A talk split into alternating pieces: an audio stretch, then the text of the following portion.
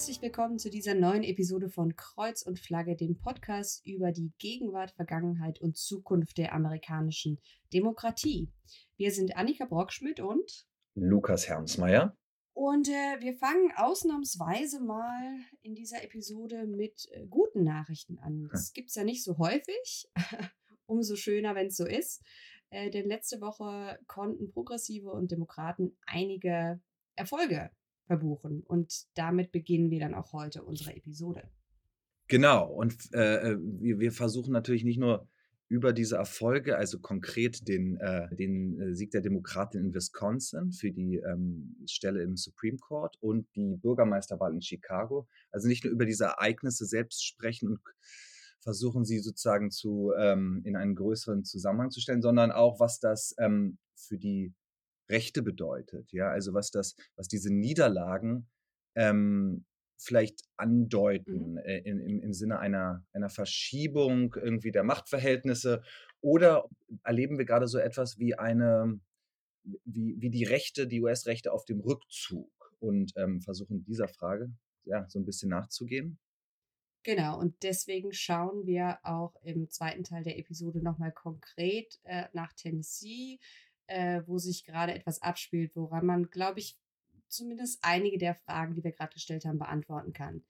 Lukas, magst du kurz noch erwähnen, warum wir in dieser Episode jetzt nicht über Donald Trump sprechen? Genau, wir haben ja genau, als, als wir als wir vor ein paar Tagen überlegt haben, worüber wir ähm, sprechen, war dann lag Trump so viel zu sehr auf der Hand. Einmal ist ähm, völlig klar, dass es über Trump schon viel zu viel gesagt wurde. Also, dass wir da jetzt selbst mit unseren ähm, hottesten Takes irgendwie äh, hinterherhinken würden. ja. Und dann andererseits äh, äh, als vielleicht auch noch ähm, gewichtigeres äh, äh oder ähm, stärkeres Argument, ähm, die, die Kritik am Medienspektakel, die ist natürlich irgendwie berechtigt und sich darüber zu echauffieren, dass dann Trump wieder die Bühne gegeben wird, wie wie es in, in zwischen 2016 und 20 oder bis heute ist. Das ist natürlich alles total wahr, aber äh, also einerseits macht man dann immer da auch ein bisschen mit, ja, und, und, mhm. und äh, äh, ist, ist dann in der Empörung über die Empörung ähm, äh, ähm, eigentlich auch noch in so einem Empörungsmodus. Und andererseits es, gibt es auch einfach, verzeiht diese äh, banale Phrase, aber gibt es einfach Wichtigeres. Und man kann, mhm. das ist auch der große äh, Geheimtipp, man kann Sachen ignorieren. Und zwar, ich, also man kann wirklich ganze Themenkomplexe ignorieren. Vielleicht verrate ich gerade, was für ein schlechter Korrespondent ich bin. Aber man kann, Oder es, man kann es wirklich warum du ein guter Korrespondent bist. Man kann, und ich sage noch nicht mal, noch nicht mal mein, mein Ratschlag oder mein, meine, meine Haltung ist noch nicht mal, ich ignoriere es, weil es ähm, auf keiner Ebene wichtig ist. Natürlich ähm, äh, kann man da auch klug äh, äh, irgendwie medientheoretisch und dann natürlich auch einfach was äh, äh drüber sprechen und entschlüsseln, was das jetzt für, die, für den Wahlkampf bedeutet. Aber ähm, man muss es nicht. Ich, ich glaube, es gibt Wichtigeres und äh, ähm, darüber sprechen wir in dieser Episode und deswegen kann man auch das Thema einfach ignorieren. Das machen wir. Genau, das machen wir. Wir ignorieren Donald Trump. Das wird ihm bestimmt sehr viel ausmachen. ähm, genau, lass uns, lass uns mit Wisconsin äh, anfangen. In Wisconsin fand gerade, ich glaube, das ist so auch die gängige Einschätzung der meisten, die das Ganze beobachten, fand gerade vielleicht eine der wichtigsten Wahlen so der nächsten, des nächsten Jahrzehnts statt, nämlich es ging um die Neubesetzung eines Sitzes am Wisconsin Supreme Court. Und äh, ja, die Sitze im Supreme Court ähm, werden durch Wahlen gefüllt. Das ist ja schon nochmal äh, etwas, was man, glaube ich, vorher erwähnen muss. Das ist ja nicht überall so. Es hat was komisch, es hat was komisch Demokratisches in einem Land nicht? voller, voller antidemokratischer Institutionen, bestimmt.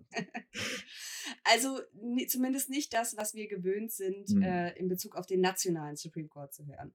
Und in Wisconsin werden ähm, RichterInnen für zehn Jahr, auf zehn Jahre gewählt, äh, bevor dann eben der Sitz neu ausgeschrieben wird. Also angetreten sind einmal die liberale Richterin Janet Protasevich und äh, sie hat ge tatsächlich gewonnen gegen den von Republikanern unterstützten Kandidaten Dan Kelly. Kelly war angetreten, um also erneut an den Supreme Court von Wisconsin. Jetzt kann man sich ja fragen, warum ist eine Supreme Court-Wahl äh, in Wisconsin jetzt so wichtig, auch jenseits der äh, Bundesstaatsgrenzen von Wisconsin. Und es ist so, dass hier wirklich ein einschneidendes Ereignis stattfand. Äh, Protasevich Sieg beendet letzten Jahre 15 Jahre konservative Mehrheit an diesem äh, Supreme Court. Und bei dieser Wahl stand wahnsinnig viel auf dem Spiel. Hätte Kelly, also der von Republikanern unterstützte Kandidat, hätte der gewonnen, dann hätte das sehr wahrscheinlich das Ende äh, vom Recht auf Abtreibung in Wisconsin bedeutet, beziehungsweise das, was überhaupt noch davon übrig war. Ähm, außerdem hätte es der republikanisch dominierten Legislative in Wisconsin, Wisconsin ist ein Swing State, weiteres potenzielles massives Gerrymandering, also die, die parteiische Neuziehung von Wahlbezirksgrenzen in der Zukunft ermöglicht. Und der Einfluss, den der oberste Gerichtshof äh, hat im Bundesstaat ist massiv. Er trifft ja Entscheidungen, die dann die Politik im Staat weiter bestimmen. Also nur ein paar Beispiele. Innerhalb der letzten 15 Jahre hat dieser mehrheitlich konservative Supreme Court in Wisconsin Urteile getroffen, die beispielsweise äh, durch Neuziehung, durch die parteiische Neuziehung von Wahlbezirksgrenzen, äh, die republikanische äh, Legislative, der republikanischen Legislative noch mehr Kontrolle über den Bundesstaat gegeben haben. Es wurden Drop-off-Ballot-Boxes verboten. Es gab äh, ein rassistisches Voter-ID-Gesetz, was der Supreme Court aufrechterhalten hat. Genauso Beschränkungen, Einschränkungen für Gewerkschaften. Äh, sie haben die Befugnisse äh, des demokratischen Gouverneurs eingeschränkt. Waffenrecht gelockert und so weiter und so fort. Also es geht hier wirklich um viel, was äh, das Leben der Menschen direkt betrifft. Und in Wisconsin gilt seit äh, dem Ende von Roe, seit dem Ende des verfassungsmäßig geschützten Rechts auf Abtreibung letzten Sommer, gilt tatsächlich ein Gesetz von 1849, das seitdem mehrfach angepasst wurde, äh, unter dem Schwangerschaftsabbrüche unter Strafe gestellt wurden. Und wer auch immer diese vornimmt, ähm, zu Gefängnisstrafen verurteilt werden kann. Und äh, die Entscheidung im Fall Roe hatte dieses Gesetz, was es eben äh, seit 1849 gibt, blockiert. Seitdem Roe aber nicht mehr gilt, äh, gilt dieses Gesetz eigentlich. Es wird natürlich dagegen geklagt, aber mit der Dobbs-Entscheidung äh, im Sommer 2022 gilt es wieder. Vor dem Urteil des äh, nationalen obersten Gerichtshofs im Sommer äh, waren in Wisconsin Abtreibungen, egal aus welchem Grund, ab 20 Wochen nach der Befruchtung oder 22 Wochen nach der letzten Regelblutung erlaubt. Und jetzt ist es so, dass nachdem ähm, äh, Roe aufgehoben wurde, hat der demokratische Generalstaatsanwalt Josh Cole hat schon wenige Tage danach äh, Klage eingelegt gegen dieses uralte Gesetz, was in äh, Wisconsin äh, jetzt wieder gelte. Und ähm, ich habe dazu noch einen Abschnitt rausgesucht äh, von der Associated Press, ähm, die Folgendes zur Argumentation von diesem demokratischen Staatsanwalt schreibt. Er argumentiert, dass ein Gesetz aus dem Jahr 1985 das Abtreibung bis zum Erreichen der Lebensfähigkeit eines Fötus erlaubt, das 174 Jahre alte Verbot fast aller Abtreibungen in Wisconsin aufhebt. Der Punkt der Lebensfähigkeit ist unklar. Einige Ärzte sagen, er liege bei 20 Wochen, andere bei 28. In der Klage wird auch argumentiert, dass das Verbot nicht durchsetzbar ist, weil es veraltet ist. Das Verbot wurde erlassen, bevor Frauen das Wahlrecht hatten und noch vor dem Bürgerkrieg. Also nur so viel dazu wo wir uns auf der Zeitleiste befinden. Also es war sehr klar eben äh, bei dieser Wahl, ähm, was zur Wahl stand, ja, und was zur Wahl steht. Und insofern ist dieses Ergebnis jetzt interessant, weil ähm, wenn man sich angeschaut hat, wie die äh, Republikaner auch Wahlkampf geführt haben und ähm, ähm wie, wie, klar sie gemacht haben, dass das eben ein eine Wahl um über Abtreibungsrechte, also pro-life aus ihrer Perspektive, ähm, ähm, der, der Kampf gegen Abtreibungsrechte ist, auch anti-trans. Ähm, ähm also das gibt äh, in der letzten Woche, glaube ich, oder vor ein paar Tagen, ähm, lief dazu ein Artikel in der New Republic auch, der in dem beschrieben wurde, welche Gruppen da, zum Beispiel American Principles Project, Geld reingesteckt haben in diesen Wahlkampf in Wisconsin ähm, die sich viel so um, um, um, um vermeintliche, ne, vermeintlichen Schutz von Kindern und, und Familie ähm, haben wir auch äh, in der letzten Folge, glaube ich, drüber geredet, wie wichtig Anti-Trans für, für die Rechte mittlerweile ist. Und all das wurde ähm, jetzt über Wochen lang, Monate lang klargemacht, dass es, äh, dass es in dieser Wahl für den Supreme Court dort, dass das im Zentrum steht. Und wenn man es jetzt ja sehr positiv interpretieren möchte, haben so die, haben die WählerInnen von, von Wisconsin klargemacht, dass sie in dieser Extremismus der, der Republikaner zu weit geht und dass sie das ähm, nicht wollen. Und ähm, jetzt kann man natürlich dem entgegenhalten, dass äh, auch in anderen Abstimmungen und auch in anderen Wahlen sie das, äh, also die, die Mehrheit der WählerInnen ähm, das sehr äh, akzeptiert hat, was die Republikaner machen. Und man kann auch dem entgegenhalten, dass das Republikan, dass das die Partei oft genug gar nicht zu, zu stören scheint, weil sie ja in, in, in, in der vollen Überzeugung einer Minority Rule ähm, regiert, ja, und sich gar nicht um, um Mehrheiten mehr kümmert. Aber ich glaube, oder wir glauben ja beide, äh, ist es auch ein Zeichen, dass eben, dass die Republikaner sich da gerade in so einem, in so einer Position wiederfinden, wo, ähm, wo immer mehr Wahlentscheidungen, ja auch inklusive der, der Midterms, nicht zu ihren Gunsten ähm, ähm, ausgehen und äh, ähm, das für 2024 auch bedeuten muss, dass sie sich da mit auseinandersetzen. Also nicht, dass das jetzt äh, ähm, zwangsläufig darauf hinausläuft, dass sie so ein, auf, auf, eine moderatere Schiene geraten, aber ist, was die letzten hm, sechs Monate passiert ist, ist schon eher für die Republikaner jetzt sehr generell und sehr allgemein gesprochen, war ein eher ein Verlust. Ja? Also das, äh, man könnte sogar sagen, alles, das meiste ab äh, dem Supreme Court Urteil im Juni war unterm Strich eher ein, ein Verlust für die Republikaner. Donald Trump hat, ist, ist immer noch der populärste Kandidat unter den Republikanern, obwohl er, obwohl er in sozusagen landesweit unter Allgemeinwählern verliert und, und nicht mehr so stark dasteht. Auch das ist ja eher ein, ein Zeichen von Schwäche. Chicago, worüber wir gleich noch reden, ist eine Schwäche. Also Wisconsin war, ist, ist dann, äh, ähm, kann man schon so als, als, als Gradmesser gerade sehen, dass, ähm, dass in auch konservativ starken Bundesstaaten nicht alles durchgeht und sich die Leute dagegen wehren. Und dass vor allem so die Hauptstrategien der Republikaner, was die Themensetzung im Wahlkampf angeht, mhm.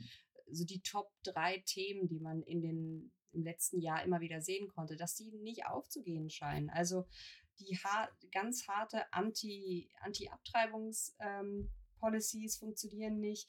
Die, der wahnsinnige Fokus auf Anti-Trans scheint auch nicht unbedingt zu zünden. Das heißt nicht, dass äh, nicht in republikanisch dominierten äh, Staaten nicht, nicht wahnsinnig schädliche Gesetze, die Schaden anrichten werden, verabschiedet werden. Aber ich glaube, dass, auch wenn wir ja hier auch im Podcast schon oft darüber gesprochen haben, wie leicht es ist für anti-trans und transfeindliche Inhalte in, in den Mainstream zu sickern, dass ich glaube, es immer noch ein großer Schritt ist, davon bestimmte dieser Narrative im Mainstream zu legitimieren und das dann wirklich äh, für alle Wählerinnen und Wähler zum Hauptfokus der gesamten Campaign zu machen. Und ich glaube, das scheint momentan nicht wirklich so aufzugehen, äh, wie Republikaner sich das gedacht haben. Und auch hier in Wisconsin war ja äh, die Hauptstrategie mit äh, zu versuchen, die äh, von Demokraten unterstützte Kandidatin als Soft on Crime äh, darzustellen. Das hat auch nicht funktioniert. Das war ja auch ein großes, großes Thema äh, in, den, in den Midterms. Auch da hat diese, diese Democrats are Soft on Crime hat nicht wirklich gezogen. Und wie du, ja, wie du ganz äh, äh, zu Recht sagst, ist, ähm, schließt sich das nicht aus. Ne? Die, den Republikanern gelingt es sehr gut in den, in, den, äh, in den Bundesstaaten, wo sie an der Macht sind, das Leben von Transmenschen zur Hölle zu machen. Gleichzeitig ja. ist es keine, keine zuverlässige Wahl, ähm, erfolgreiche Wahlstrategie mehr. In der New Republic hat Melissa Gira Grant, eine äh, ganz äh, fantastische Reporterin, dazu jetzt auch äh, ein, ein Stück verfasst, in dem sie dann auch sagt, vielleicht ist, sind diese Anti-Trans-Campaigns, wie sie gerade eben ablaufen, auch gar nicht primär für die republikanische Wählerinnenschaft gedacht, weil die sowieso schon Republikaner wählen die, die, und dabei auch bleiben, sondern schon, und das hast du ja auch gerade schon angedeutet, für so die Unentschlossenen, die dann irgendwie, sie, sie, sie ähm, sieht da so sinnbildlich eben die, die besorgte Elternschaft, mhm. die in mhm. der New York Times ja. zu Wort kommt, die irgendwie sehr zerstritten mit ihren Transkindern ist, wo man sich auch überlegen muss, warum das so ist, warum, warum? Transkinder mhm. eher der Schule vertrauen als ihren Eltern. Es geht vielleicht darum, dass man die auf die Seite zieht und dass man denen klar macht, die Demokraten sind, ähm, dass der, irgendwie die Gefahr mit ihrer mit ihren Trans Rights Politics sind die Gefahr für, für Kinder und Familie. Also, und das ähm, funktioniert gut, ne? dass man, wie du sagst, den mhm. Mainstream verschiebt, dass man bestimmte Themen äh, ähm, reinbekommt in die großen, äh, in die Leitmedien, dass man eine Stimmung erzeugt. Ähm, das funktioniert ja weiterhin. Es ist jetzt nur die Frage, was ist den Republikanern wichtiger, sozusagen an der Macht zu bleiben und, und äh, die nächsten Wahlen zu gewinnen, ob das jetzt irgendwie für den, für den Senator ist oder für, für das Abgeordnetenhaus oder dann eben wieder 24 auch ähm, bundesweit. Ähm, oder ob man, ob man Themen setzt, Ideologie verbreitet, ähm, agitiert. Also diese Balance ist, glaube ich, interessant, in der es jetzt auch jetzt hier in unserer Folge geht. Ne? Was, was wird da jetzt die nächsten zwei Jahre bis 24 passieren? ähm, werden, werden die Republikaner womöglich auch so ein bisschen ja, das Extreme verlassen, weil sie merken, sonst geht ihnen, gehen ihnen noch mehr Senatoren, äh, Senatorposten und so weiter flöten. Ich bin wirklich gespannt, weil ich glaube, ich sage jetzt mal, wenn es, wenn es nach den Leuten gehen würde, die man das klassische republikanische, in großen Anführungszeichen, Establishment geht, obwohl das Establishment sich ja mittlerweile anders zusammensetzt als noch vor fünf Jahren und äh, mittlerweile ja auch Leute wie eine Marjorie Taylor Greene dazugehören. Aber ich habe, wann war das? Ich habe gestern gelesen und das fand ich bezeichnend. Marjorie Taylor Greene kann man, glaube ich, jetzt schon zum republikanischen Establishment zählen. Sie hat eine zentrale Figur im Repräsentantenhaus hat äh, McCarthys äh, Kampagne unterstützt. Und Marjorie Taylor Greene hat sich, ich glaube, gestern dagegen ausgesprochen, dass Donald Trumps Wahlkampfteam Laura Loomer engagiert. Äh, das Gerücht wurde äh, gestreut oder es kam irgendwie raus.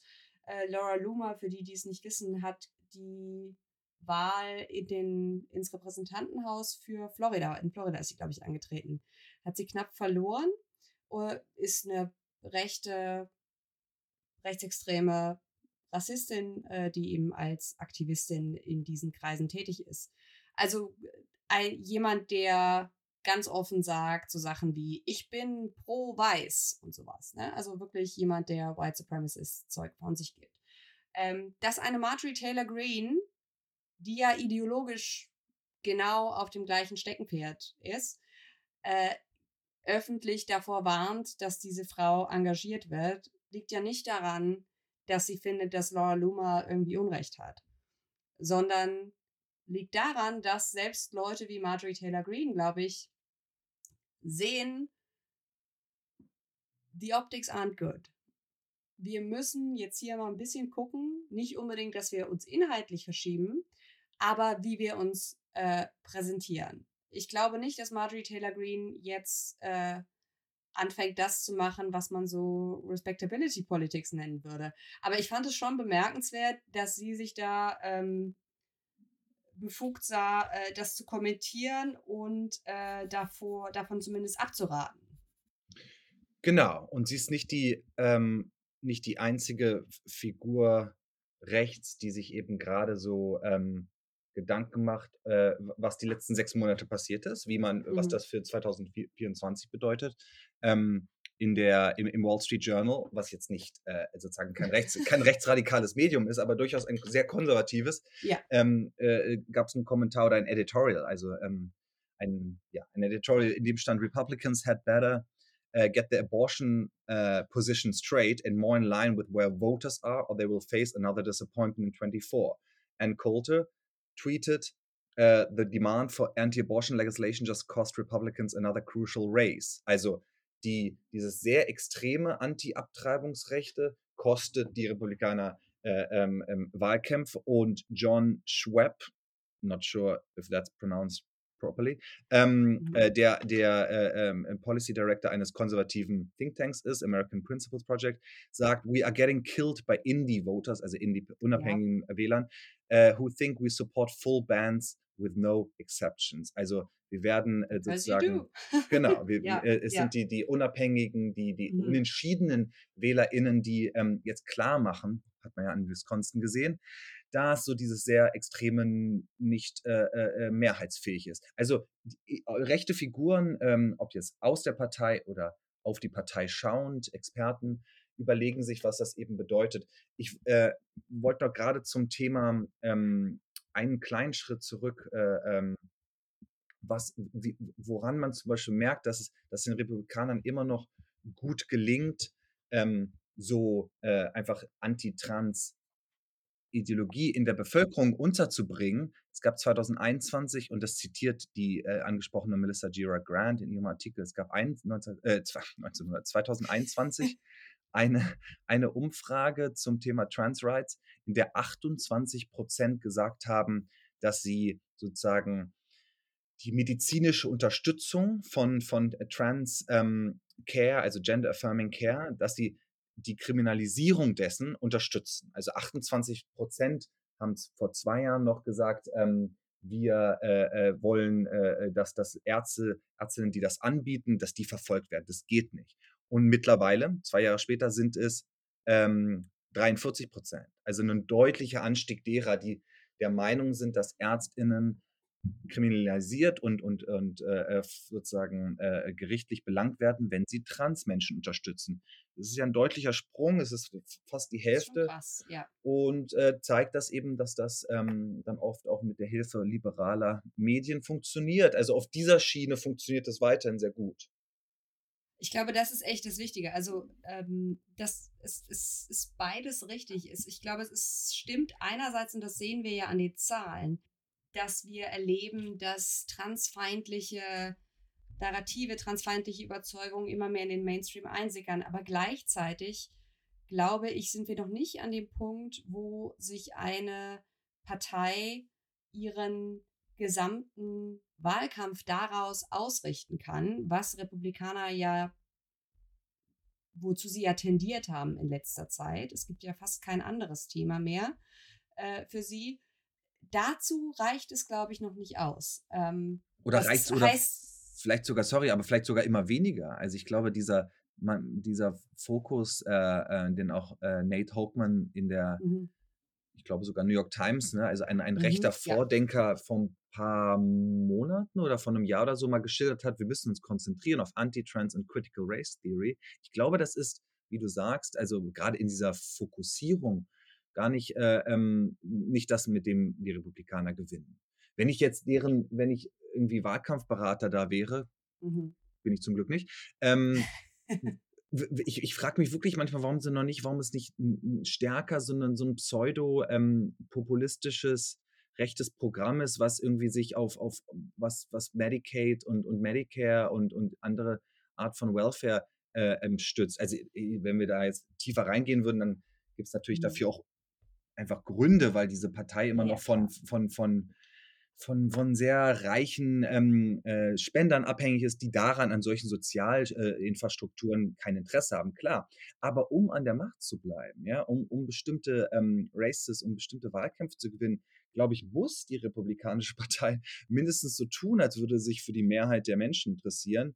Ähm, außer es wird halt eine, eine Partei, die so noch radikaler, als sie es jetzt schon äh, äh, macht, einfach auf ähm, versuchen, ihre, ihr, ihr extremes Programm Anti-Trans, Anti-Abortion, ähm, Anti-Immigration und so weiter durchzubringen, egal ob der aus der Opposition heraus oder in der Regierung. Ich glaube nur nicht, dass das die Republikanische Partei ist. Ich glaube, dass sie an, die, an der Macht bleiben will.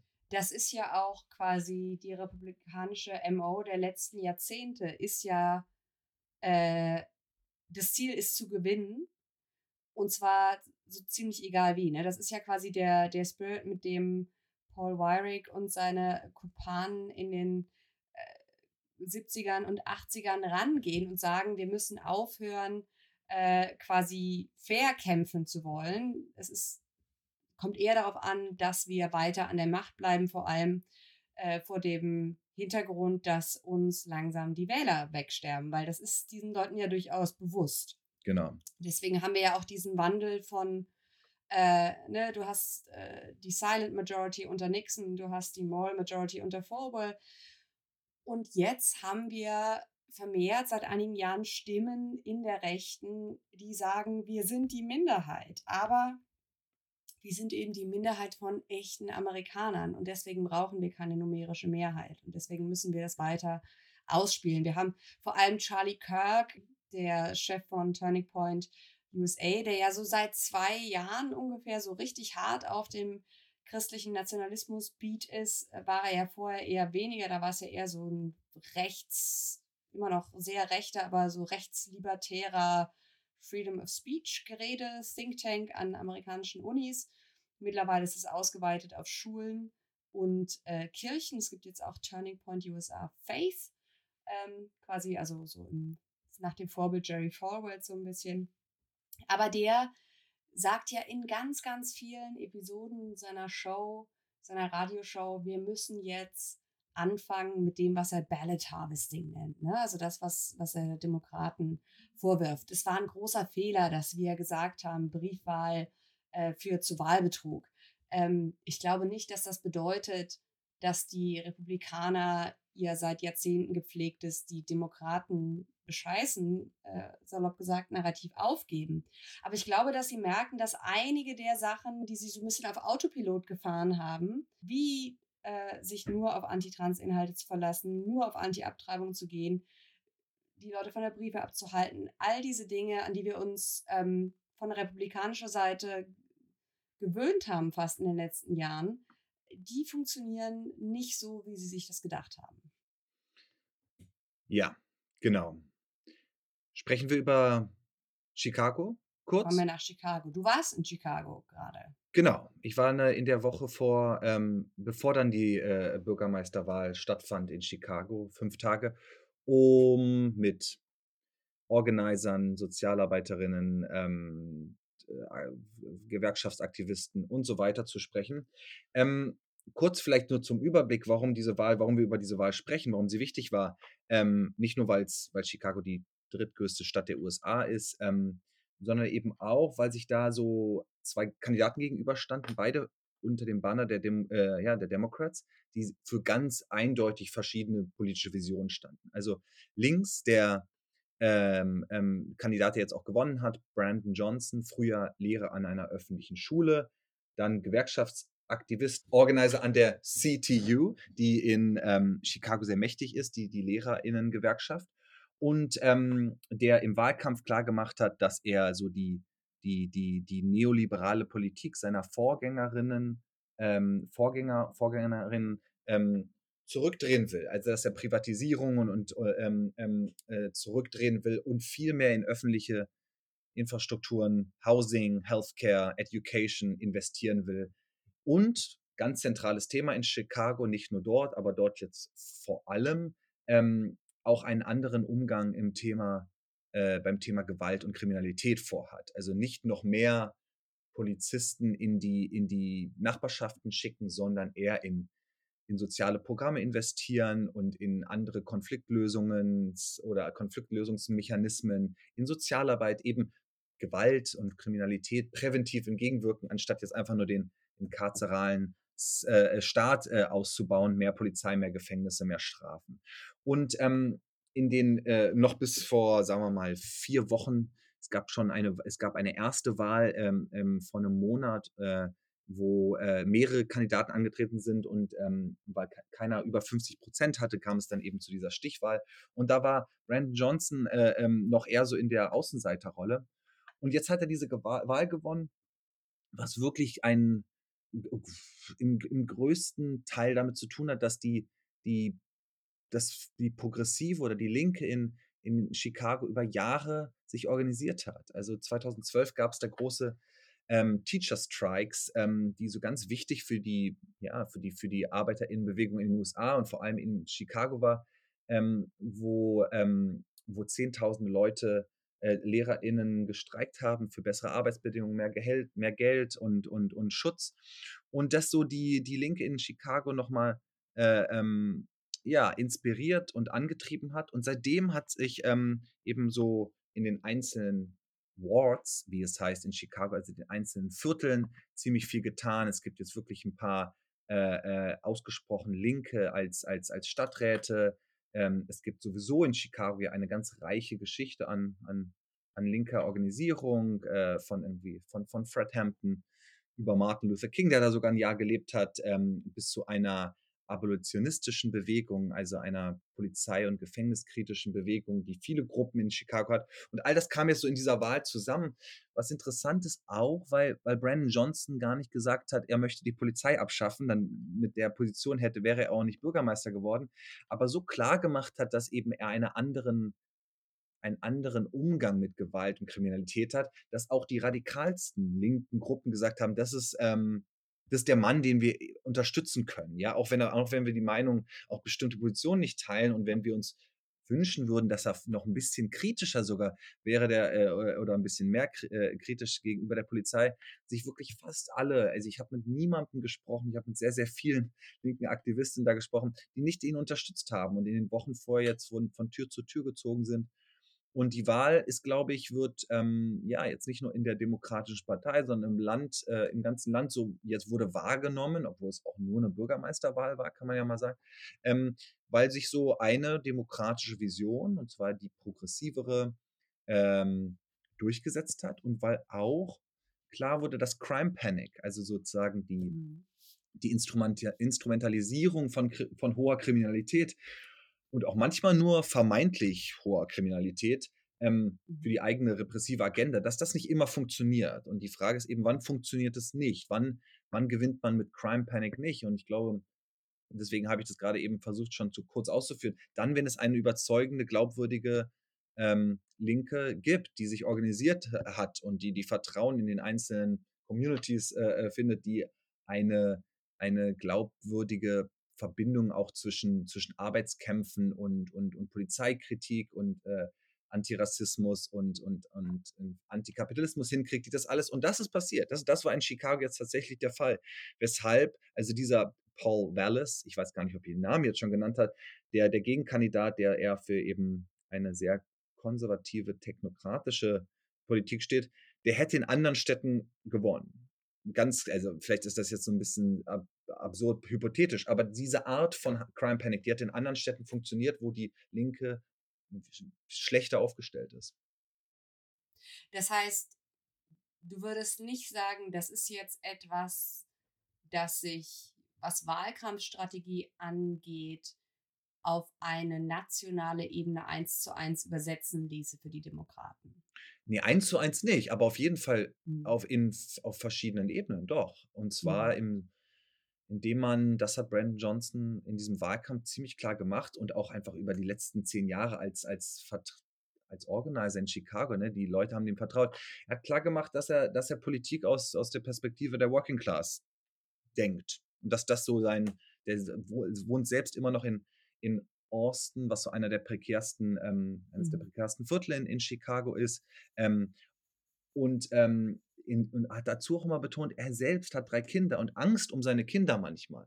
Ja, mhm. also der hat gar nicht so getan, als wäre Gewalt und Kriminalität kein Problem. Das wäre ja auch ähm, in Chicago, wo im letzten Jahr, glaube ich, 700 äh, Menschen getötet wurden, wäre das ähm, völlig weltfremd, wenn man dieses Problem äh, umgeht. Er, hat, er, er ist nur der Meinung, das hat er immer wieder gesagt, dass mehr Polizei nichts löst und dass das jetzt ungefähr ja. 40 Jahre probiert wurde und dass das nicht an das Ge Problem von Gewalt, was ja irgendwie aus, aus verschiedenen Gründen äh, und, mhm. und sehr komplex ist, aber es hat natürlich unglaublich viel mit Armut und, und, und fehlendem, fehlenden Angeboten und es hat ja. was mit, mit Trauma und Isolation, es hat mit was mit der Erfahrung von Gewalt zu tun und dass all diese Probleme ja gar nicht von mehr Polizei adressiert werden. Und das hat er total glaubhaft gemacht, ja, äh, oder vorangebracht und ähm, das ist natürlich, das lässt sich übertragen. Also das, das könnte könnte ja ein, ähm, oder müsste eigentlich die, die Blaupause für, für jeden demokratischen ähm, Kandidaten sein, gerade, dass man sagt, ähm, ein klares Working-Class-Programm und diese, diese, diese, diesen autoritären Konsens, der irgendwie seit Jahrzehnten herrscht, dass man den ein bisschen durchbricht und klar macht, was eigentlich gegen Gewalt und Kriminalität funktioniert. Und das ist natürlich nicht mehr Repression. Ja? ja. Ähm, und ich glaube, so hoffe ich zumindest und, und, und glaube es auch in Anteilen, dass sich das doch schon auch multiplizieren lässt.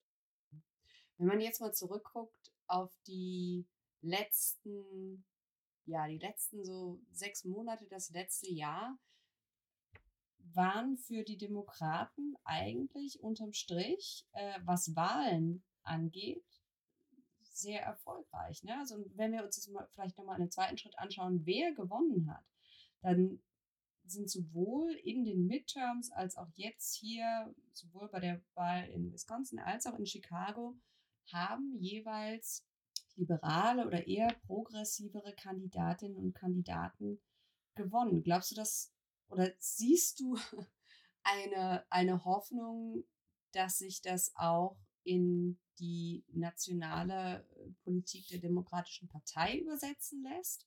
Äh, weil da ist ja so das Mantra der letzten Jahre ist ja immer gewesen, äh, äh, egal, also jetzt unabhängig von der Faktenlage, äh, die Progressiven kosten uns zu viele Stimmen, die Forderungen sind zu extrem, wir müssen die mythischen Swing Voters wieder abholen. Äh, in, welche Richtung würdest, in welche Richtung siehst du das schwingen, wenn es denn überhaupt schwingt?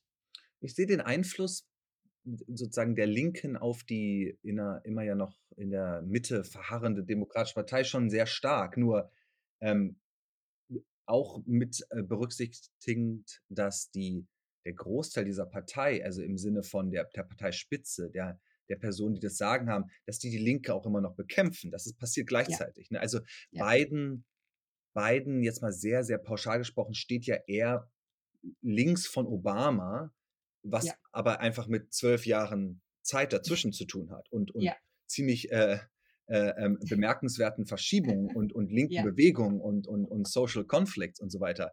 Und ich glaube, das hat jetzt, genau, also Biden ist jetzt nicht einfach progressiver als Obama äh, äh, und war es auch nicht, aber die, die, das politische Umfeld, die politische Landschaft hat sich verschoben. Ich glaube, dass ähm, äh, jetzt genau mache ich was ganz Verheerendes, aber ich glaube, äh, dass das 24 was ja noch so wahnsinnig weit weg ist. Ich glaube, dass Biden, wenn er antritt nochmal, und davon kann man eigentlich ausgehen, dass er das eher gewinnt, ja, als, und nicht, weil er, weil er das, weil er so wahnsinnig viel hinkriegt. Ich bin ähm, äh, ähm, überhaupt nicht der Meinung, dass der, dass das jetzt eine gute Präsidentschaft ist, also aus der linken Perspektive überhaupt nicht. Aber es ist eine, es ist eine einigermaßen solide Präsidentschaft aus der Perspektive vieler.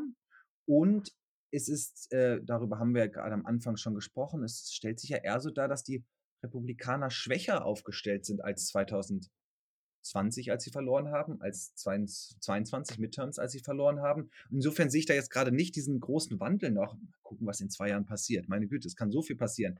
Aber und dann, um auf deine Frage zurückzugehen oder zurückzukommen, ist es natürlich die, ja, worauf schauen wir? Also es wird dann natürlich auch 24 dann ganz lokale und regional spezifische Wahlkämpfe geben, ja, wo auch Progressive verlieren werden, ganz ehrlich. Das haben wir auch bei den Midterms Progressive verloren ähm, und äh, man muss sich damit auseinandersetzen, was dann wo funktioniert. Aber ähm, ich sehe auf jeden Fall, ich sehe auf jeden Fall nicht, dass die Republikaner da gerade so an, an, an Momentum äh, gewinnen, während eben ein, ein Demokrat im Weißen Haus ist. Das ist ja oft so, ne, dass man dann aus der Opposition noch mal stärker wird, weil man, weil man irgendwie klarer kämpfen kann. Das passiert gerade, glaube ich, nicht. Das ist schon bemerkenswert, ne? weil das ist ja eigentlich die komfortablere Position, sage ich jetzt mal, für das, für das rechte Narrativ an sich. Ne? Also, das ja sehr geprägt ist von diesem Opfernarrativ, äh, sie sind die wahren Amerikaner, die wir eigentlich verfolgt sind. Das lässt sich halt schwerer argumentieren, wenn man äh, beispielsweise die Präsidentschaft innehat, als wenn man es von der Oppositionsbank heraus macht. Und trotzdem scheint äh, diese übliche Sinuskurve, die es da sonst immer gibt, äh, die scheint nicht so zu funktionieren wie sonst.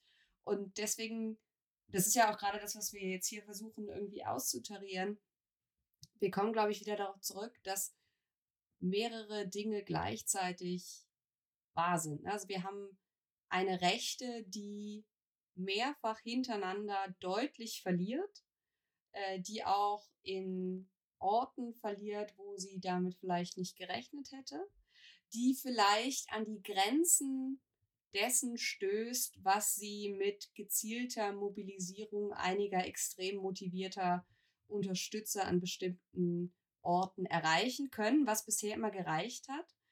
Ähm, das scheint nicht mehr genug zu sein. Und gleichzeitig scheint es aber zumindest momentan, wie gesagt, es kann sich ja noch einiges ändern, nicht wirklich was an der großen Linie der Partei zu ändern, was mit Sicherheit viele verschiedene Gründe hat. Äh, es liegt nicht nur an Donald Trump, es liegt auch meiner Ansicht nach daran, äh, dass diese Partei ihre Basis einfach über Jahrzehnte hinweg radikalisiert hat in einem Prozess, den man, glaube ich, selbst wenn man wollte, gar nicht einfach umkehren oder stoppen könnte. Genau, das ist, glaube ich, ein guter Punkt, dass die, dass man, wenn man so bestimmte Standards setzt, äh, wie es die Republikaner in den letzten Jahren ja sehr intensiv gemacht haben, dass man da nicht so leicht wegkommt und dass die irgendwo in einem Artikel jetzt ähm, zu diesen Ereignissen in Wisconsin und so weiter stand auch, dass man ähm, ja, dass, dass es jetzt, dass die, die WählerInnen in bestimmten Bundesstaaten die Republikaner ernst nehmen mit ihrer extremen Politik. Und dieses Ernstnehmen kann eben dazu führen, dass man noch agiler, sozusagen, äh, ähm, noch heißer und, und, und, und, und, ja, auch irgendwie einfach extremer dieser Partei wählt. Aber es kann eben auch dazu führen, dass man sagt, na, das ist mir jetzt ein bisschen, es geht mir ein bisschen zu weit. Ähm, und äh, ich habe zwar auch was gegen Abtreibung, aber in bestimmten Ausnahmen sollte sie schon gehen. Und vielleicht sollten wir es hier niemanden in, in, in, in, in Knast stecken äh, ähm, oder ja, eine, eine, junge Frau, die irgendwie aus einer Vergewaltigung heraus abtreibt. Weil darauf läuft das jetzt ja auch äh, gerade hinaus, dass, dass solche, selbst diese, diese, ähm, diese Ausnahmen, dass die äh, äh, gar nicht mehr gelten, sondern dass alles kriminalisiert wird. Und ich glaube, das geht Leuten zu weit. Und noch um, um so auch dann nochmal die, die demokratische Sicht da so einzubringen. Ich glaube, dass die Democrats unter Biden ja schon ein paar Sachen richtig gemacht haben, zum Beispiel auch diese, diese ähm, Corona-Checks, äh, ähm, also diese Weiterführung davon und, und zum Beispiel, dass sie Medicaid ähm, zu so einem für viel mehr, für viele Millionen Menschen, also diese Krankenversicherung in den USA für ein, äh, Einkommensschwache, für arme Menschen, dass sie das so ein bisschen ähm, systematisiert mehr haben und, und ähm, klarer gemacht haben, dass das mehr, dass da mehr Zugang haben. Aber dazu lief jetzt auch in den letzten Tagen ähm, einige Newsartikel, dass, ähm, dass das jetzt ausläuft in einzigen, einzelnen Bundesstaaten und offenbar so schlecht, was man schon an sich kritisieren kann oder muss, ähm, und das aber auch so schlecht kommuniziert ist, dass für Millionen von Menschen vielleicht dann irgendwie irgendwas zwischen äh, Mai und, und, und Oktober, kommt auf den Bundesstaat an, auf einmal dieser, dieser, dieser diese Unterstützung von, was auch immer, 500 Dollar, 300 Dollar wegfällt ohne Vorwarnung. Ja, und ich glaube, mit solchen, mit solchen Dynamiken können die Demokraten sich da auch wieder total ähm, also äh, äh ans eigene Bein pinkeln. Ist das die richtige Metapher? Ähm, ins eigene äh, Knie schießen. Ins eigene Knie schießen, genau. Ähm, und, das, ähm, und das Ruinieren, was sie da so gerade an, ähm, naja, ich nenne es jetzt mal vermeintlicher Stabilität aufgebaut haben. Mhm. Weil zwei Jahre sind oder anderthalb Jahre bis zur Wahl, das ist schon auch noch lange Zeit, ja. Das ist eine lange Durststrecke, wenn man Momentum versucht zu halten, was gerade so ja im Beginn ist. Es ist ja jetzt noch nicht so, als ähm, sei das ein großer progressiver Schwung, der durch das ganze Land ähm, nee. rollt. Aber und gleichzeitig haben wir ja auch noch, das passiert ja parallel nebenher weiter, dass in den Bundesstaaten, wo Republikaner eben die, die Legislative kontrollieren, die völlig unbeeindruckt davon sind, äh, dass ihre Positionen nicht numerisch mehrheitsfähig sind, sondern dass sie da eben ihren, ja, christofaschistischen Vormarsch weiter durchziehen. Ein, genau. Ein Beispiel ist ja Idaho, ne, wo gerade ein neues Gesetz verabschiedet wurde, das jetzt ähm, es verbietet oder es äh, unter Strafe stellt, wenn man den Staat verlässt und in einen anderen Bundesstaat fährt, um dort eine Abtreibung vorzunehmen. Das war genau, ja auch die, für Minderjährige. Für Minderjährige, genau. Ja. Und das war auch ja eine der großen Fragen, ähm, als dieses, als, als das Supreme Court Court Urteil dann im letzten Jahr fiel, was eigentlich genau dann passiert, wenn man jetzt aus Texas sich aufmacht in den Norden, um dann eine Abtreibung vorzunehmen, ob man dann auch noch verfolgt werden kann strafrechtlich. Das wussten damals ganz viele gar nicht. Also die wussten, das war dann die große Frage. Und jetzt ist zumindest ja in, im Fall von Idaho klar, in welche Richtung es geht. Ja, auch das wird bestraft und auch das wird äh, kriminalisiert.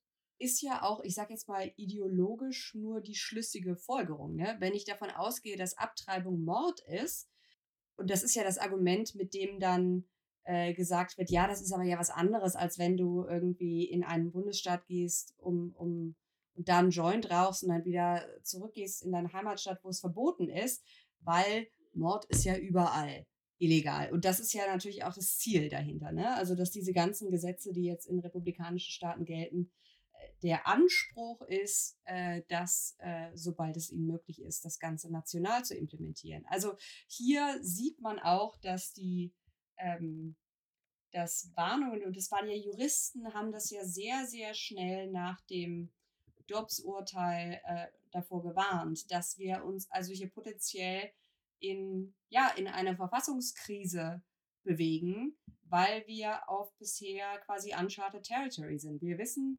nicht, was passiert, wenn äh, einzelne Bundesstaaten äh, bestimmte Urteile nicht mehr anerkennen. Was passiert jetzt, wenn, äh, was weiß ich, jemand Idaho verlässt, um in einen demokratischen Staat äh, mit großem D zu fahren, um eine Abtreibung vornehmen zu lassen, äh, musst du dann ausliefern? Was passiert, wenn äh, sich der demokratische Gouverneur des Nachbarstaates weigert, jemanden auszuliefern? Also das, das sind, glaube ich, alles Fragen, die auch von rechts gar nicht unbedingt äh, beantwortet werden können, aber das ist denen auch relativ egal. Es geht erstmal darum, Zeichen zu setzen, Unsicherheit genau. zu stiften, genau. Ich muss auch gerade denken an die ganzen, an die ganzen Abortion Funds, ähm, mhm. die, deren, also zum Beispiel in Texas, äh, ähm, deren Hauptaufgabe ist zum Teil ist genau Leute, die eine Abtreibung ähm, brauchen und wollen, ähm, aus dem Bundesstaat zu schaffen, die sich mhm. natürlich dann jetzt auch in so, also in, im Fall von Idaho, ähm, damit ganz eindeutig strafbar machen. Ne? Also was das sozusagen für, aus, mhm. für die aktivistische Perspektive für, für linke Organisierung bedeutet, ähm, ist es genau das, was alle dann doch befürchtet haben, dass, dass selbst einfach, dass diese Unterstützung schon äh, zu fünf Jahren Gefängnis führen kann. Ja, und das äh, ist ja auch nur eines von äh, zahlreichen Gesetzen. Allein aus den, wir haben ein paar Beispiele zusammengetragen, allein aus den letzten Tagen. Ähm, also während äh, während im ganzen Land immer extremere Abtreibungsgesetzgebung verabschiedet wird, Idaho ein Beispiel, hat der Gouverneur von Idaho noch ein weiteres Gesetz unterschrieben, ich glaube zwei Tage vorher, äh, unterschrieb er ein Gesetz, das äh, Gender Affirming Care für Minderjährige äh, verbietet. Äh, gleichzeitig hat die republikanische Supermajority in Kansas ein Veto der demokratischen Gouverneurin überstimmt und äh, die Teilnahme an Sportteams in der Schule für äh, Trans-Mädchen verboten.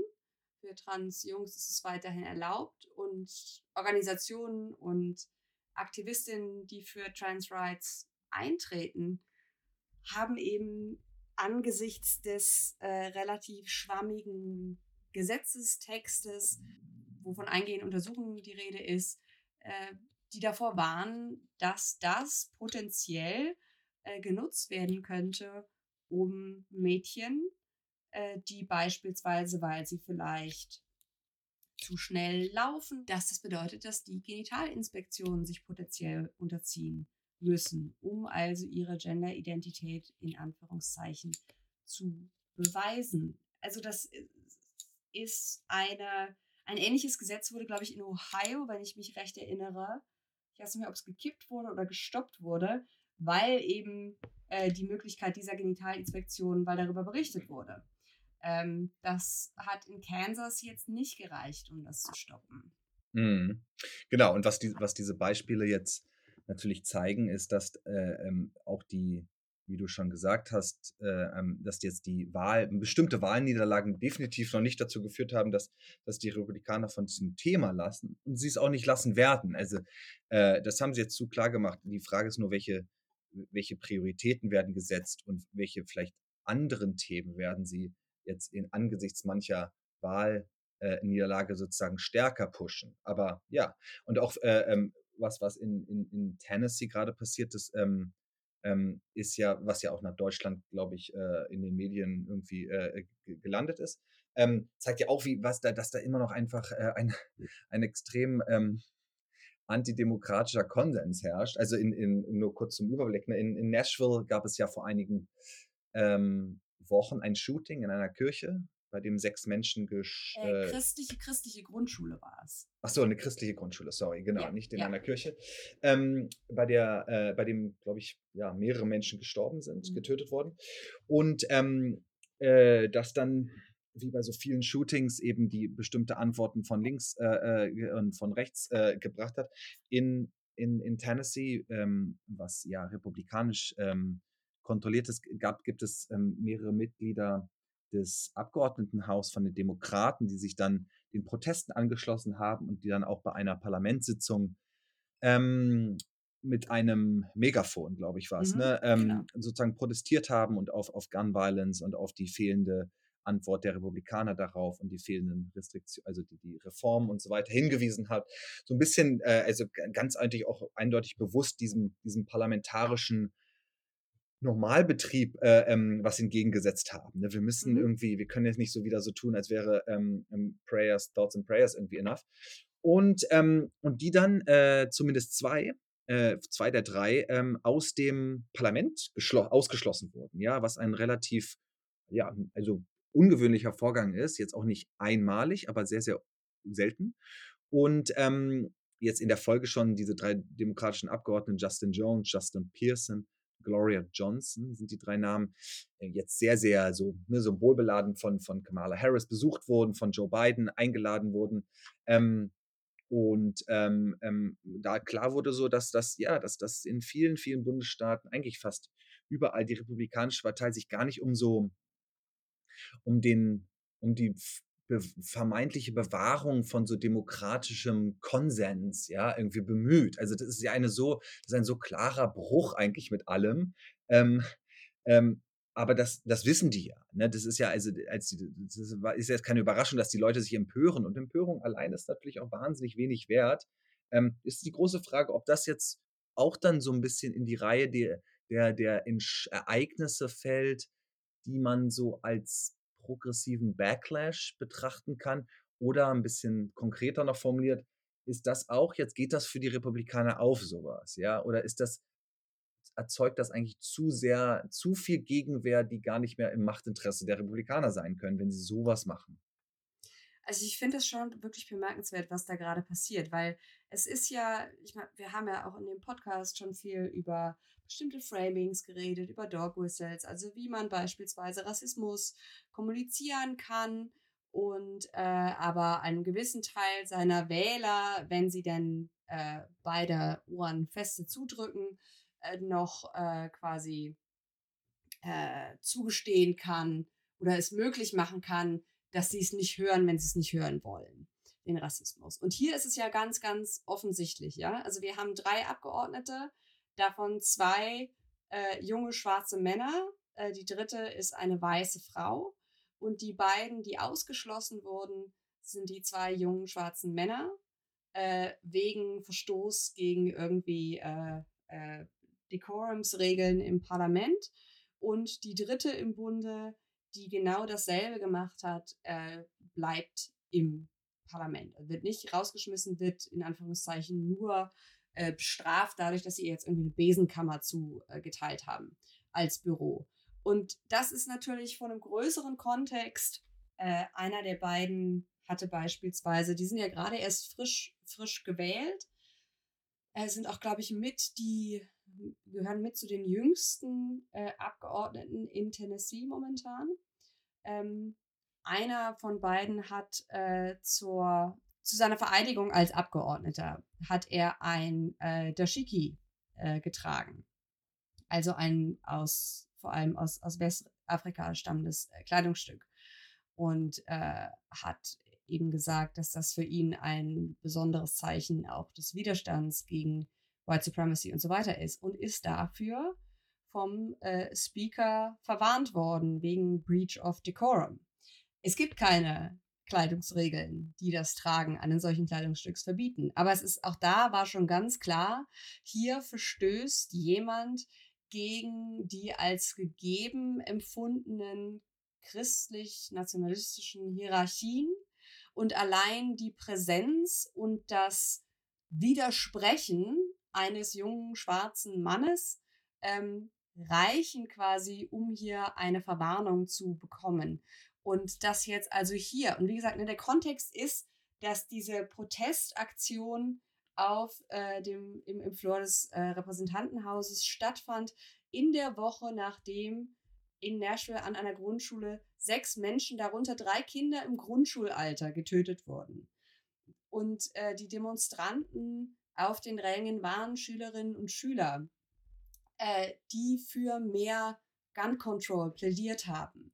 Also eine Community, die im direkten Nachklang noch dieses fürchterlichen Ereignisses war.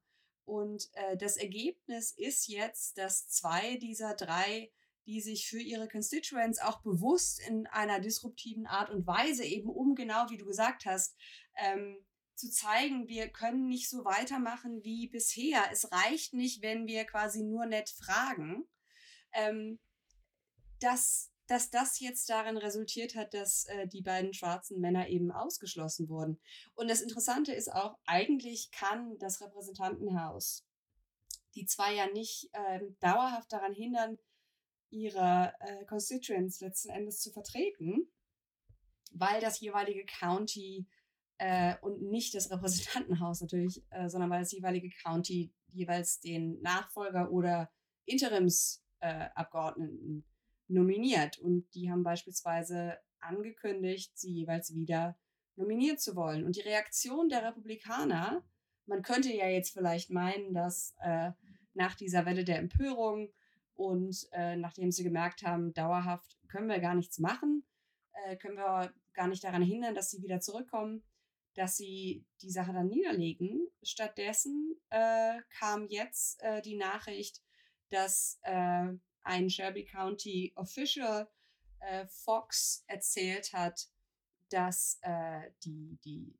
Republican State Leaders in Nashville, also nicht die Vertreter, nicht die gewählten Vertreter der Stadt Nashville, sondern dass die äh, Legislative, also Capital, damit droht, ja, verschiedene Projekten und Organisationen in Shelby County die Mittel zu entziehen, die finanziellen. Mittel zu entziehen, wenn die Bezirkskommission beschließen sollte, die ausgewiesenen Abgeordneten wieder einzusetzen. Also es ist ein bemerkenswertes Beispiel äh, von einer Möglichkeit, wie eine republikanische Legislative, die noch die Macht hat und sich sicher fühlt, handeln kann, wenn sie auf Widerstand stößt. Und genau, also und was das jetzt irgendwie dann in der ähm, Wählerinnenschaft von, von Tennessee bedeutet, wissen wir noch nicht. Ne? Das wird sich jetzt mal, äh, wird sich ja in den nächsten Monaten ähm, herauskristallisieren oder Jahren. Nochmal so als äh, irgendwie, um diese Frage aufzuwerfen, was da gerade bei den Republikanern schiefläuft. Ich glaube, es ist wichtig, oder die, die Frage ist nicht, oder das Problem ist nicht, dass jetzt 70 Prozent der Democratic Voters Vorgang XY empörend finden. Ne? Das ist ja auch, das, das, das ist seit Jahren und Jahrzehnten schon so. Es ist eher die Frage, ob jetzt genau, ob die Republikaner was machen, was für sie was in ihrer, für ihre Basis, was für ihre Wählerinnenschaft nicht mehr funktioniert, was für ihre Machterhalt nicht mehr funktioniert. Und wenn ich jetzt nochmal, ja, irgendwie, äh, sorry für den ganz großen Bogen, aber wenn ich daran, darüber nachdenke, was, wenn ich, wenn ich darüber nachdenke, was, was 2016 funktioniert hat für die, ähm, ja. Für die, für die Republikaner, beziehungsweise für Donald Trump als Person mhm. auch, ne? Dann war das natürlich vieles, ja, und vieles hat, äh, ähm, das kann man jetzt nicht in ein paar Sätzen zusammenfassen, aber ganz zentral war ja, dass er ähm, für, für viele Millionen Menschen glaubhaft gemacht hat, dass die, sein politischer Gegner, die Democrats, Hillary Clinton, das politische, aber auch das ökonomische Establishment sind. Ne? Dass Donald Trump das auch war und ist, okay, geschenkt, hat er ja gar nicht, der hat ja nicht so getan, als wäre er pur. Aber er hat klar gemacht, so Hillary Clinton ist das Establishment. Und ähm, das hat natürlich, war damals schon eng verwoben mit bestimmten sogenannten Kulturkämpfen und hatte unglaublich Anti-Immigration, Anti-Muslim, Anti-Mexicans und so weiter. All das, ja, ganz viele äh, Dinge, die er Ressentiments äh, und Grievances, die er da bedient hat. Aber er konnte glaubhaft machen, dass sein Gegner das Establishment ist. Und jetzt ist die Frage halt, funktioniert das versuchen die Republikaner aktuell ja auch, wenn sie sagen, die, die liberalen Eliten in den Städten, die von den Unis informiert. Deswegen ist ja auch immer diese Angst, dann, ne, wenn die Kids äh, irgendwie aus dem, aus dem konservativen Bundesstaat dann in die, in die Urban Unis gehen, dass sie dann so als, als Woke zurückkommen. Das ist ja ne, seit, seit irgendwie äh, ähm, William Buckley ist es ja so die, die ja. Angst. Ne? Mhm. Ähm, aber ich, die Frage ist halt, funktioniert jetzt dieses, dieses Anti-Establishment, wenn man sich äh, auf Anti-Trans und, und, und, und, äh, ähm, und Anti-Abortion so radikal fokussiert? Und das ist die, also es funktioniert leider viel zu gut, weil das Leben von, von, von Transmenschen und, und, und Frauen in den Bundesstaaten zur Hölle gemacht wird.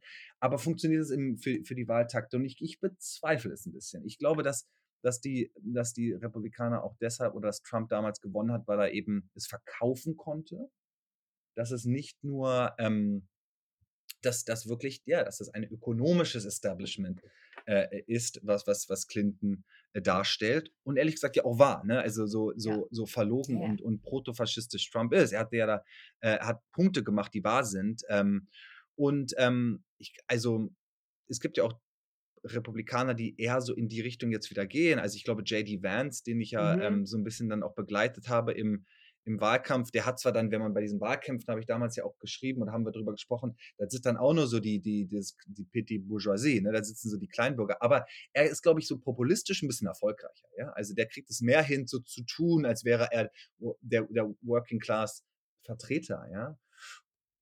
Das ist ja so der, der Dreh, den die, den die Netcons, die Nationalist Conservatives, versuchen hinzubekommen. So ein Josh Hawley versucht das ja auch, ein bisschen weniger erfolgreich als oder weniger glaubhaft, finde ich manchmal, als, als ein JD Vance, äh, das zu verkaufen. Und auch da ist ja dann, das sind ja so verschiedene Konfliktlinien, die sich gerade durch die Republikanische Partei ziehen. Ähm, wie ökonomisch populistisch tritt man auf, unabhängig davon, ob man dann jetzt irgendwas davon tatsächlich auch umsetzt. Ähm, das ist das eine, aber auch beispielsweise die Frage, äh, die ja im letzten Jahr immer wieder in konservativen, rechtskonservativen Spaces aufkam. Wie weit ist man bereit zu gehen, um die Herrschaft der Minderheit zu verteidigen, wenn sie angefochten wird mit demokratischen kleines D-Mitteln? Ähm, wie weit bin ich bereit, Staatsgewalt einzusetzen? Da gab es doch dieses, ich habe vergessen, wer es geschrieben hat, aber im Federalist dieses sehr verstörende Op-Ed, äh, was letzten Endes ein äh, Lass uns doch mal mehr Faschismus probieren äh, mhm. als Tagline hatte, wo es hieß, wir müssen, wenn wir an der Macht sind, äh, den Criminal Code umschreiben, das Strafgesetzbuch umschreiben. Wir müssen diese ganzen woken äh, Leute einfach verknacken. Wir müssen äh, also quasi die extremsten Policies noch, noch mal potenzieren nur so können wir auf Dauer Minority Rule sichern. Also das, das interne Wrestlen mit dem rechtslibertären Strang quasi, auf dem man sich eigentlich die letzten Jahrzehnte, mit dem man sich in der Koalition befand, zumindest nominell. Und da ist, glaube ich, einiges in Bewegung. Andererseits habe ich schon das, habe ich schon den Eindruck, dass für den Kern der Basis, der also der republikanischen oder der, der konservativen Rhetorik, die ja seit Jahrzehnten äh, extrem ist, ähm, wenn auch in der Radikalisierung trotzdem noch ähm, sich befindet, dass sie dieser, wenn du dieser Logik folgst, also wenn du wirklich glaubst, dass deine Gegner nicht nur anti-amerikanisch sind, sondern keine echten Amerikaner.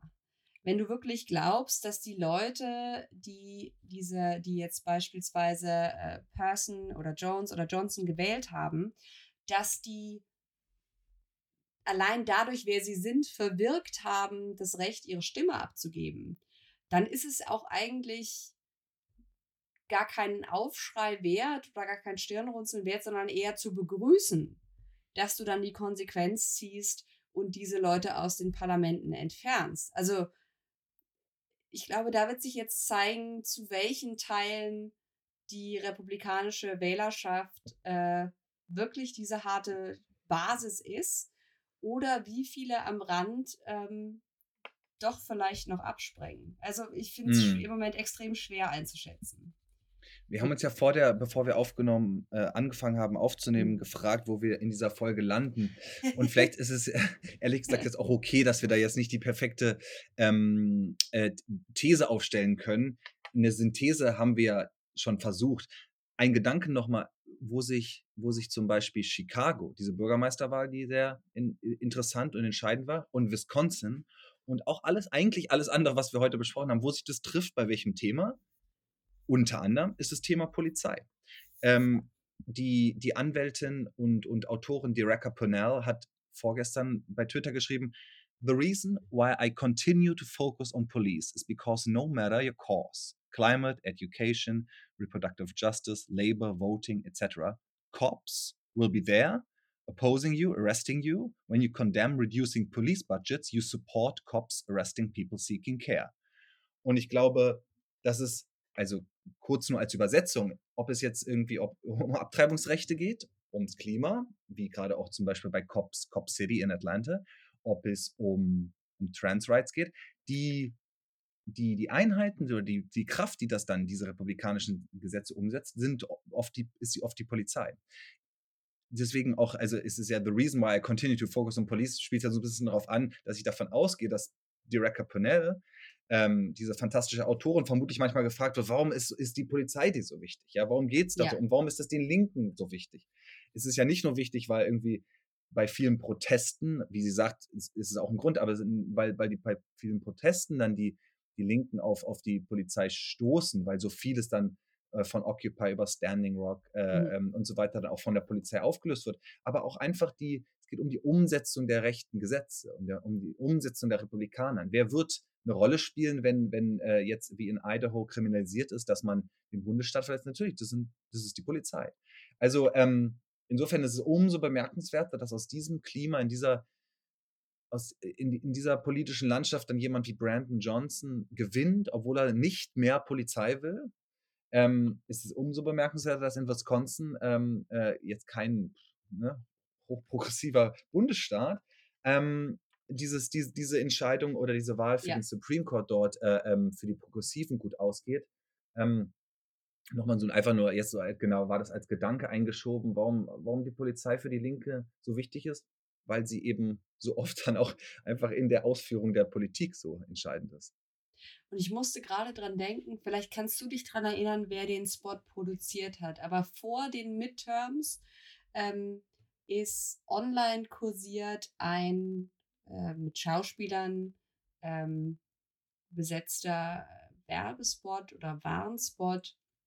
Also so nach dem Motto, wenn Republikaner drankommen, dann geht es euch an eure Reproductive Rights Mhm. wo eine Mutter nachts angehalten wird und äh, der Polizist, der sie anhält, leuchtet mit dem Flashlight auf den Nebensitz und da sitzt äh, eine, äh, ich nehme an, die Tochter, ist die erste Assoziation, offensichtlich ein minderjähriges Mädchen. Und in diesem Spot ging es eben genau um das, was jetzt in diesem Gesetz in Idaho ähm, kriminalisiert wird.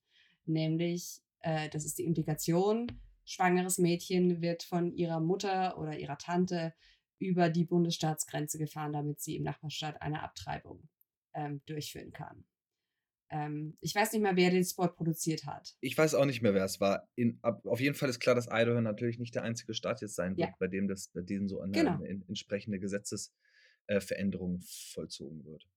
Genau, wir können davon ausgehen, das ist ja bisher immer so gewesen, dass äh, ähnliche äh, Gesetze, Gesetzestexte, die teilweise ja fast wortwörtlich sich ähneln, äh, sich gleichen, äh, auch an anderer Stelle jetzt ähm, aufploppen werden. Und äh, ja, letzten Endes kommt es dann, wird es beim Supreme Court früher oder später, eher später, äh, landen. Und dann kommt es eben darauf an, welche Kalkulation dieser rechte Supreme Court eingeht, was sie noch Mhm. vorhaben und wie viel bereit, sie jetzt bereit sind, ähm, dafür quasi on the line zu stellen. Okay, liebe Annika, ich bin sehr glücklich, dass wir äh, Donald Trump ignoriert haben. Ich Wir haben es sogar durchgezogen. Ja, ja. Ähm, und genau, uns auch nicht auf die, ähm, Metaebene bewegt haben, das Theater Trump. Nein. Und ich, äh, und ich glaube, es ist äh, interessant, genau, es wird jetzt einfach interessant zu sehen, was, was die Rechte aus diesen Niederlagen macht. Mhm. Ähm, vielleicht die zentrale Frage ist, ja, wird es, wird es eine Abänderung der, des Extremen geben? Wird man vielleicht etwas moderater um wieder? Oder doubling down on Minority Rule? Ähm, wir machen eine Politik für die Minderheit und können uns dabei auf, auf, auf Gerichte, auf, auf Gerrymandering, auf Voting Restriction, also die Restriktion von, von Wählerrechten äh, verlassen. Ja? Und äh, ähm, das ist, glaube ich, die, eine der, der, zentralen Fragen jetzt für die nächsten Monate und, und bis 24 auch. Weil irgendwas müssen die Republikaner ändern. Es ist gerade eher der absteigende Ast. Mhm. Und ich glaube, sie merken es auch, äh, weil, ich weiß nicht, äh, ich höre ja öfter so die, die, die Klassiker ähm, zu der rechten, des rechten Mediensumpfes und die Stimmung ist nicht gut. Das kann mhm. man, glaube ich, mhm. äh, schon insgesamt sagen. Äh, man ist sich nur noch nicht äh, so wirklich einig.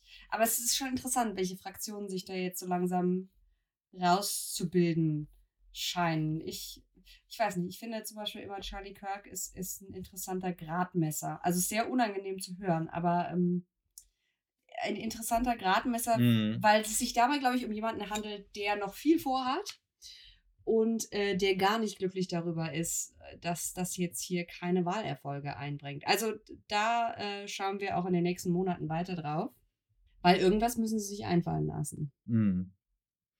Okay, pro Ostern, oder? In diesem Sinne. in diesem Sinne, frohe Ostern und äh, schreibt uns eine Bewertung, wenn euch das hier gefallen hat. Empfehlt uns weiter, teilt die Episode und danke fürs Zuhören. Ja, vielen Dank da draußen. Vielen Dank, Annika. Danke dir.